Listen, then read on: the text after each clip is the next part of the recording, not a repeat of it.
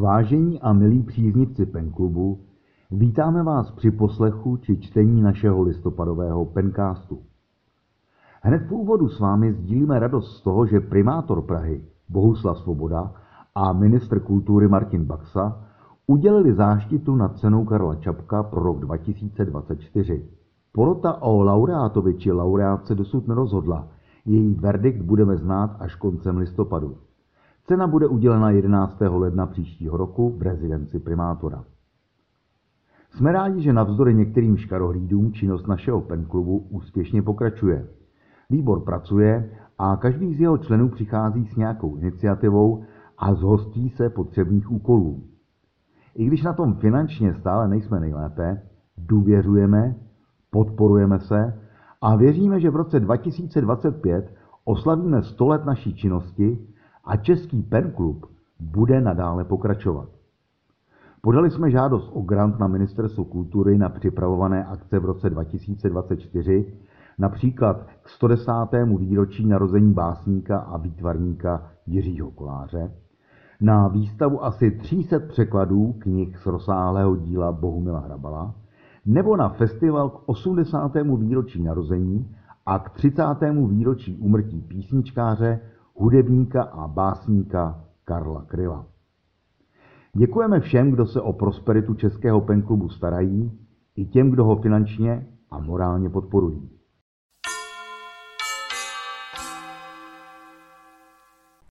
Co je nového v Mezinárodním PEN?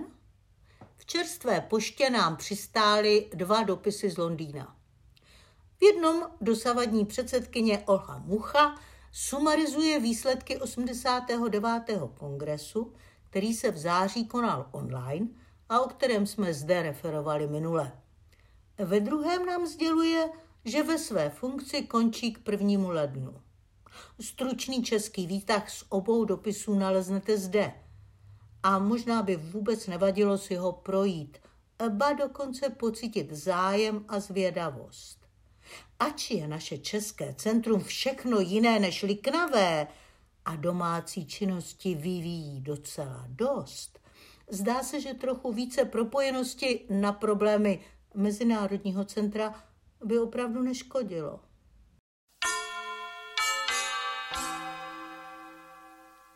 Protestujeme proti věznění nositelky Nobelovy ceny míru.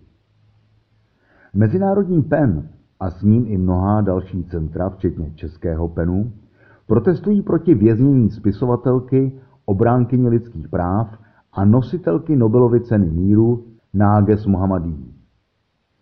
PEN International opakuje svou výzvu iránským úřadům, aby paní Náges Mohammadí okamžitě a bezpodmínečně propustili stáhli všechna obvinění proti ní a urychleně ji převezli do nemocnice k lékařskému ošetření, protože mají povinnost zajistit všem lidem zbaveným svobody přístup k lékařské péči bez diskriminace.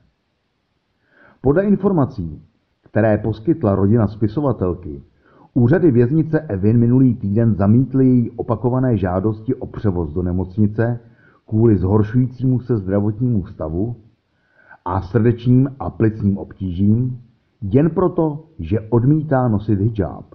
Náges Mohammadí si v současné době po řadě nespravedlivých soudních procesů odpikává trest v celkové délce 10 let a 9 měsíců vězení plus 154 ran. Už v srpnu 2023 vyjádřil Mezinárodní pen hluboké znepokojení nad dalšími odvetnými kroky iránských úřadů vůči jejím postojům a lidskoprávním aktivitám v roce 2015. Po pěti a půl letech vězení v říjnu 2020 byla v listopadu 2021 znovu zatčena a uvězněna. V říjnu 2023 Mezinárodní PEN International ocenil rozhodnutí Nobelovy komise udělit Náges Mohammadí Nobelovu cenu míru za rok 2023 jako uznání jejího boje proti útlaku žen v Iránu a jejího boje za prosazování lidských práv a svobod pro všechny.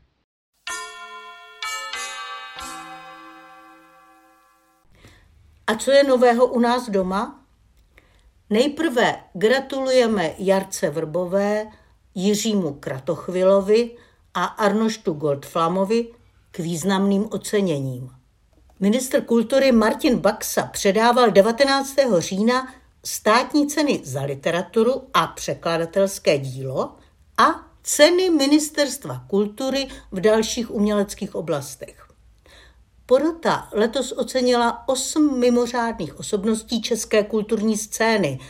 Mezi nimiž je i jedna členka a dva členové Českého penklubu.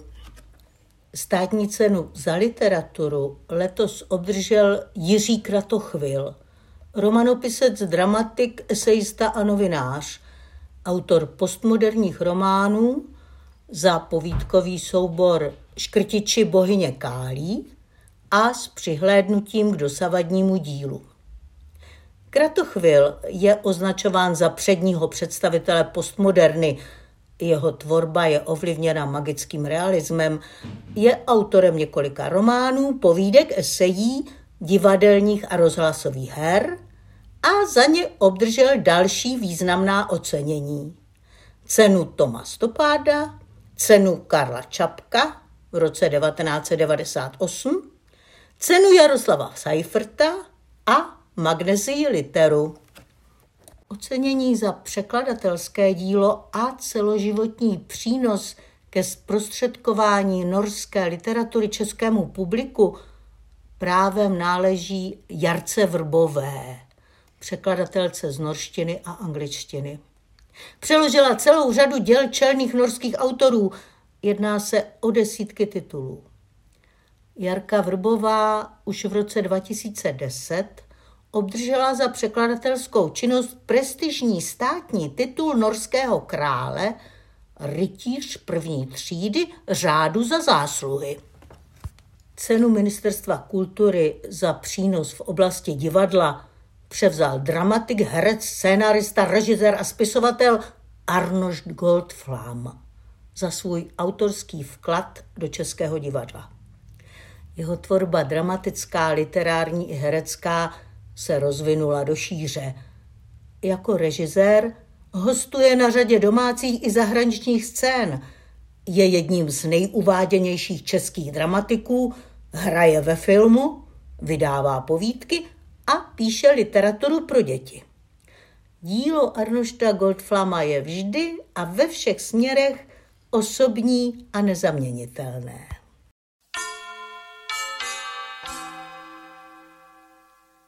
Lodička pluje.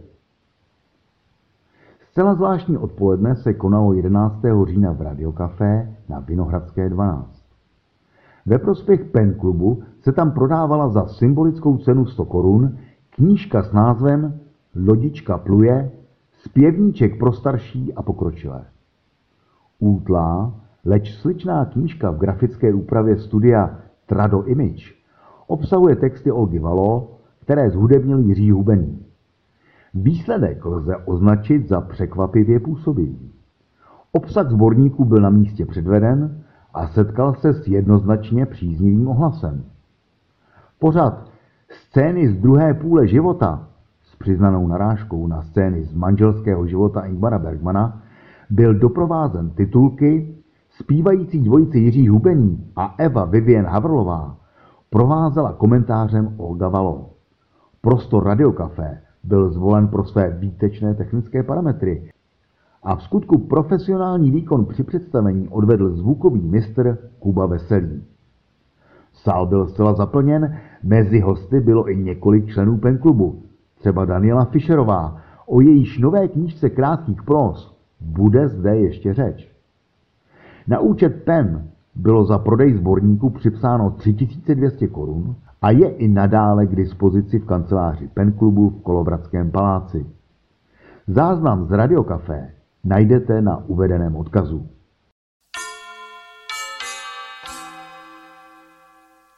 U příležitosti nedožitých 95. narozenin spisovatele Karla Pecky se uskutečnilo představení rédice jeho nejznámější knihy Malostranské humoresky.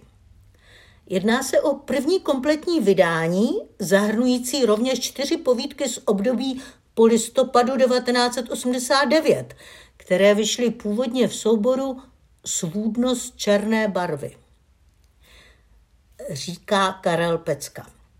Zvídavě jsem se uchýlil k Nerudovi a když jsem nově četl jeho povídky psané před sto lety, vyvstalo zřetelně, že zaznamenávám podobný vid a jak velkým mistrem on vůbec byl. Pokračoval jsem pokorně s tím, že když budou můzy milostivé, mohlo by se mi snad podařit nastínit obraz malé strany po stoletém odstupu. Jiřina Šiklová, socioložka a Pecková kolegyně z disentu, označila humoresky dokonce za jeho nejlepší nevězeňské civilní dílo. Na malou stranu se Karel Pecka přestěhoval z panelákového sídliště v roce 1979. Jako signatář Charty 77 čelil ze strany STB častým domovním prohlídkám, což byl hlavní důvod, proč začal psát pouze kratší texty. Tak vznikly malostranské humoresky. Veselé i vážnější, vtipné, nepovrchní příběhy, vyprávějící s humorem, nadsázkou i pochopením o pestrosti života na malé straně 80. a 90. let minulého století. Humoreskami prochází plejáda rozmanitých postav i postaviček, anonymních i slavných. Z té druhé skupiny zde potkáme třeba Ladislava Fuxe a Ludvíka Vaculíka, Miloše Formana při pražském natáčení velkofilmu Amadeus nebo Václava Havla v polistopadové povídce Spiknutí dobrodějů. Prezentaci knihy byl přítomen i její ilustrátor Jiří Slíva, který originálně a vkusně svým nezaměnitelným rukopisem toto jedinečné dílo obohatil. Setkání v penklubu se zúčastnila také starostka Prahy 1 Terezie Radoměřská či novinářka Lída Rakušanová, která v 80. letech četla ukázky z humoresek v rádiu Svobodná Evropa. Přítomen byl rovněž profesor Martin Hilský, jenž ocenil péči nakladatele Daniela Pagáče o odkaz Karla Pecky a s úsměvem dodal, že si užil bohatého místopisu, zvláště pak zmínky o malostranských hospodách, které kdysi všechny důvěrně znal. Doslov ke knize napsal Petr Pidhart a Jan Lukeš, který uvedení knihy Malostranské humoresky a setkání příznivců Karla Pecky v penklubu provázel. Záznam z večera najdete na této adrese.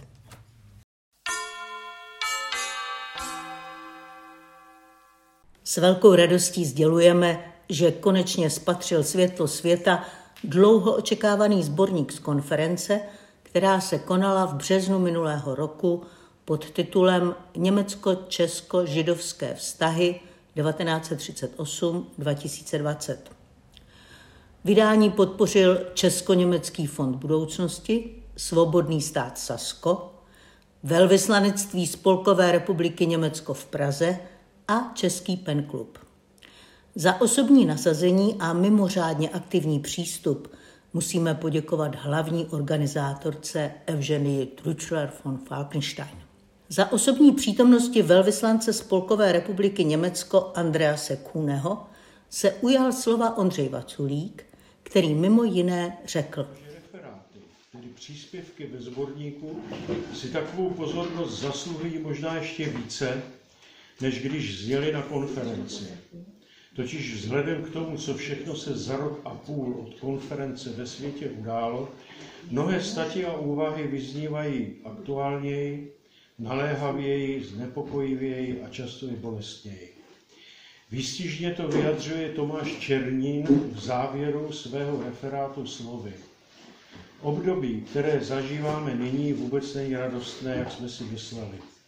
Mám osobně strach z některých paralel, protože Rusko je stále říší zla a myslím, že to, co se teď děje na Ukrajině, nás nutí k tomu, abychom všichni byli na pozoru, protože všechno může být ještě daleko horší. Neustále se mi v hlavě vynořuje Machiavelli, který říká svému králi, to království si dobudeš lehko, protože společnost je tam zjemnělá a zženštilá dlouhotrvajícím mírem. Konec citátu. Ano, je to v skutku ještě daleko horší. Nově se rozpoutala hrůzná agrese Hamásu vůči Izraeli. Čímž ovšem sílí antisemické tendence i na západě. Jsme vtaženi více, než si myslíme. A také antisemitismu vedou židy, vystě, vedou židy k vystěhovávání do Izraele a zakládání nových osad, což se Palestině nelíbí. A to je také podíl západu na krizi na Středním východě. Zborník je, a to není běžné, skutečně zajímavý. Příspěvky jsou osobité, různorodé a stojí za čtení. Je k dispozici v kanceláři PEN v Kolovradském paláci.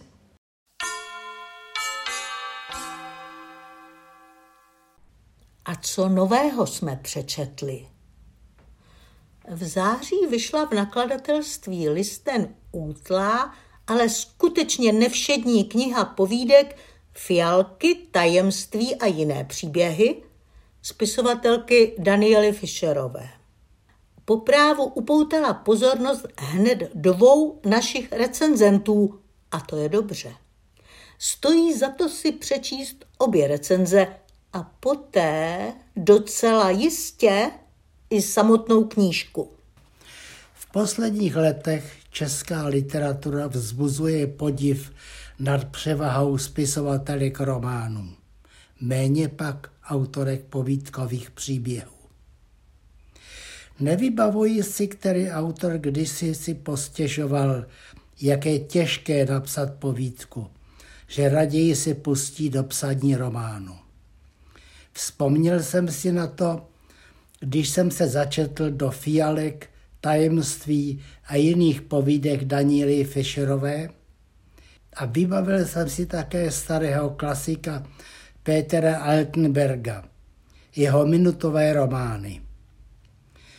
Danielu Fischerovou s ním samozřejmě nechci srovnávat, ale stručnost až minucioznost jejich pros je víc než nápadná. Jistě přeháním, ale Daniela Fischerová vypráví o životních situacích s takovou básnickou zkratkou, jako kdyby nepatřila do dnešní ženské literární vlny. Ostatně Fischerová neměla nikdy s krátkými útvary problém. Vždyť je bytostná dramatička. I tak vstoupila a hned byla vykázána z literatury. Vzpomeňme jen na dramatickou událost z konce 70. let v realistickém divadle, kdy její hodina mezi psem a vlkem byla po premiéře z politických důvodů stažena z programu. Jak jsou nové povídky poutavé, tak jsou náročné. Vycházejí sice často z všedních situací, z okamžiku života a přitom skoro vždy jde o identitu, o někdy bolestné hledání, kým vlastně jsme. Malá dramata odhalují poznání sebe samých a pohybují se v životních zkratkách. Často se vracejí zpátky až do dětství a pohybují se pak v širokém rozpětí mezi životem a smrtí. Krásu zachycují okamžiky, které třeba nešťastnou náhodou mizí. Hrdinka povídky Komnata slz čeká s touhou po vyznání muže, jehož léta tajně miluje. Očekává chvíli, kdy se ho dočká, ale v osudovém okamžiku narazí na překážku. Zastaví se jí výtah a než ji vyprostí, zmešká mužovu návštěvu čekal u jejich dveří marně. Žena si po chvíli zoufalství řekne, Možná to není láska pro mne, nemám na to. Je čas vrátit se k jednoduchým vztahům stárnoucí holky do nepohody. V jedné z úvodních povídek knihy mě zaujala věta, kde autorka píše o štěstí a proč píše. Posečkej chvíle, tolik krásná jsi. Zadržet okamžik, který už nepřestane. Nikdy, nikdy, dokud to nedovolím. Dokud mě uprostřed moře nepřejede vlak. Tolik Vladimír Karfík. A takhle o knize Daniely Fischerové Fialky, tajemství a jiné povídky hovoří Petr Náď. Tajné milenky i utajené děti, výstřední géniové, tragické omily, vražedné fantazie, nejpodivnější podoby lásky a nečekané okamžiky, které nás navždy promění. Bezmála 50 povídek spisovatelky Daniely Fischerové přináší její nová 150-stránková kniha Fialky, tajemství a jiné povídky, která vyšla v nakladatelství Euromedia Group pod značkou Listen.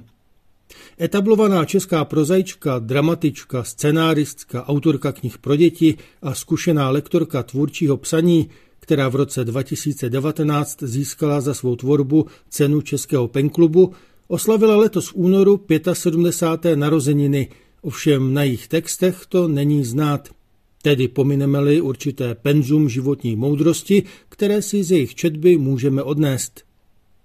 Už když jsem četl její předešlou povídkovou knihu Želvou proti zdi z roku 2017, musel jsem ocenit, jak dovedně tato autorka dokáže pracovat s žánrem krátké povídky. Dvě, tři stránky jsou pro ně dostatečným prostorem k tomu, aby na něm vystavila příběh s jednou i více osobitými figurami a zakončila ji pádnou a často i překvapivou poentou. Její mikropovídky se vyznačují úsporným stylem ale přitom v nich není nouze o neotřelé metafory nebo pro autorku příznačné slovní hříčky. Život jí byl jaksi malý a potřebovala ho zvětšit. Opisuje třeba jedna z hrdinek bytostný sklon své matky všechno přehánět. Zatímco ve zmíněném starším souboru převažovaly postavy stojící na Prahu stáří a konfrontované se svými životními omily, s nečekanými novými perspektivami či s vlastní smrtelností, Tentokrát se autorce do příběhu mnohdy vejde celý lidský život, schrnutý do výstižné zkratky s akcentem položeným na vybraný posun mezi jeho ranou a pozdní etapou. Při této konfrontaci dvou protilehlých fází jediného lidského života se obvykle vyjeví, nakolik naše osudy a vztahy poznamenávají nejrůznější mylné předpoklady, rodinná tajemství, skrývané city a podobně. Obzvláště se to týká zážitků z dětství, jež mohou formovat a v případě traumat i deformovat celý náš další osud. Stěžením tématem povídek Daniely Fischerové zůstávají i tentokrát mezilidské vztahy, zvláště pak ty rodinné a partnerské. Pokud jde o jejich vyznění, tam zdá se vstupuje do hry autorčin životní nadhled, její empatická a smířlivá povaha, možná i vliv buddhismu, Ostatně za moto své sbírky si vybrala v tomto ohledu nadmíru výmluvné tibetské přísloví Kdo nebloudí, nemá o čem mluvit. Příběhy v knize Fialky, tajemství a jiné povídky tak nezřídka končí udobřením hrdinů, odpuštěním starých vin nebo očišťujícím pochopením letitých omylů. Ovšem stejně jako v předešlém svazku najdeme i v přítomné knize řadu krátkých pros, vymykajících se jak nastíněnému schématu, tak převažujícímu civilnímu způsobu vyprávění. V některých povídkách si Daniela Fischerová pohrává s intertextovostí, jinde nechává vystoupit do popředí autorský subjekt, několik postav má co dočinění s ezoterikou anebo vykazuje autobiografické rysy. I díky tomu přítomný soubor povídek oplývá kýženou pestrostí a přitom je tematicky dostatečně vyhraněný na to, aby nepůsobil jako prostý sběr textů z posledních let. Mezi autorkami své generace pak Daniela Fischerová rozhodně náleží k těm, jejichž tvorbu lze směle doporučit i výrazně mladším čtenářům. Dost možná budou udiveni tím, jak originální, nadčasové a k tomu i poutavě podané příběhy jim dnes může vyprávět autorka narozená v roce 1948 a kolik si z nich mohou sami odnést, budou-li jí pozorně naslouchat.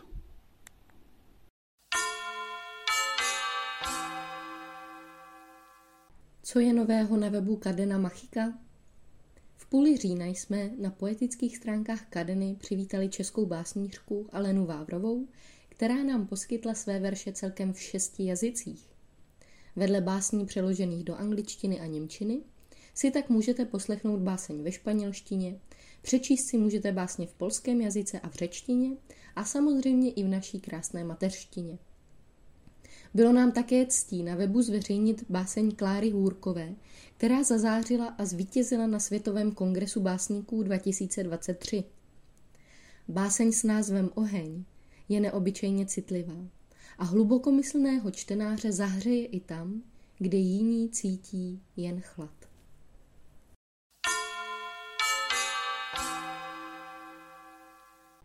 Jiný kafe. Snad budete souhlasit, že chladnější listopad volá po něčem pro zahřátí. A tak pro milovníky češtiny představujeme seriál o univerzálně oblíbeném tvavém nápoji z rozemletých plodů kávovníku.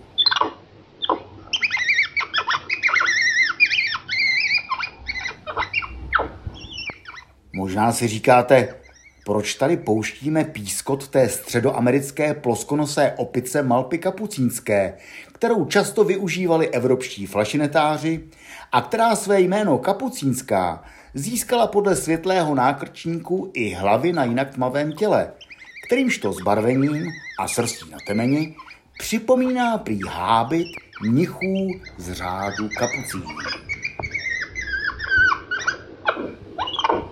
Pouštíme ji tady kvůli tomu, že v tomhle podobenství není sama.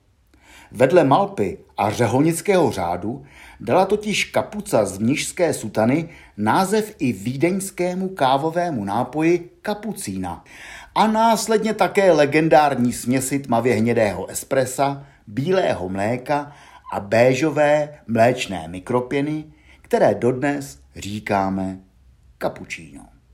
Kávu si osladím o trochu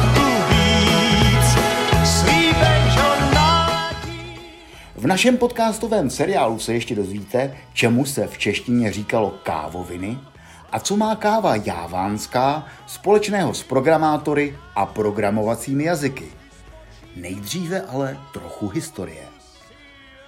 V Praze se káva začala pít i díky Arménii a jeden z nich, jakýsi Jiří Bohdan Deodat, si roku 1714 otevřel první kavárnu na Starém městě, na rohu dnešní Liliové a Karlovky. Byl to ten dům, kterému se říká u Zlatého hada. Do té doby se prý v Čechách káva prodávala pouze v lékárnách. Neskoumám v obavách barvu svou nestratím Národnost tohoto kavárníka je pro nás zajímavá kvůli tomu, že právě Arménci prý turecké slovo kahve vyslovovali jako kachfe a tím nás přiblížili výrazu povědomějšímu u Němců i v naší mateřštině k českému kafy. Spisovnější výraz káva si totiž čeština osvojila teprve po kafy, a to z polštiny. Stalo se tak v době národního obrození, kdy od německy znějícího kafe našinci cítili potřebu odplout ke svému slovanství. Mimochodem tedy ze stejného důvodu, proč babičino té ustoupilo ruskému výrazu čaj.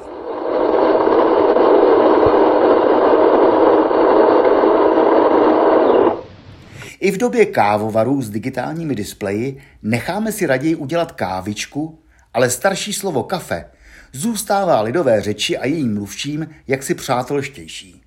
Je nám důvěrnější, stejně jako mazlivé překapčo, anebo důvěrné latéčko. Kavčo a kafíčko dokázalo českou společnost a její jazyk pěkně rozehřát. Takže když roku 1878 vychází česko-německý slovník Františka Štěpána Kota, podaří se mu vedle slova kavař, tedy milovník kávy, zachytit i další kouzelné výrazy, se kterými už se aktuální slovníky češtiny sice rozloučily, ale které se ještě od lidového kafe odvozovaly. Dnešní provozovatelce kavárny například tehdejší čeština říkala kafenice, kterýž to výraz zřejmě vznikl přechýlením z mužského kafeníka, stejně jako domovnice z domovníka.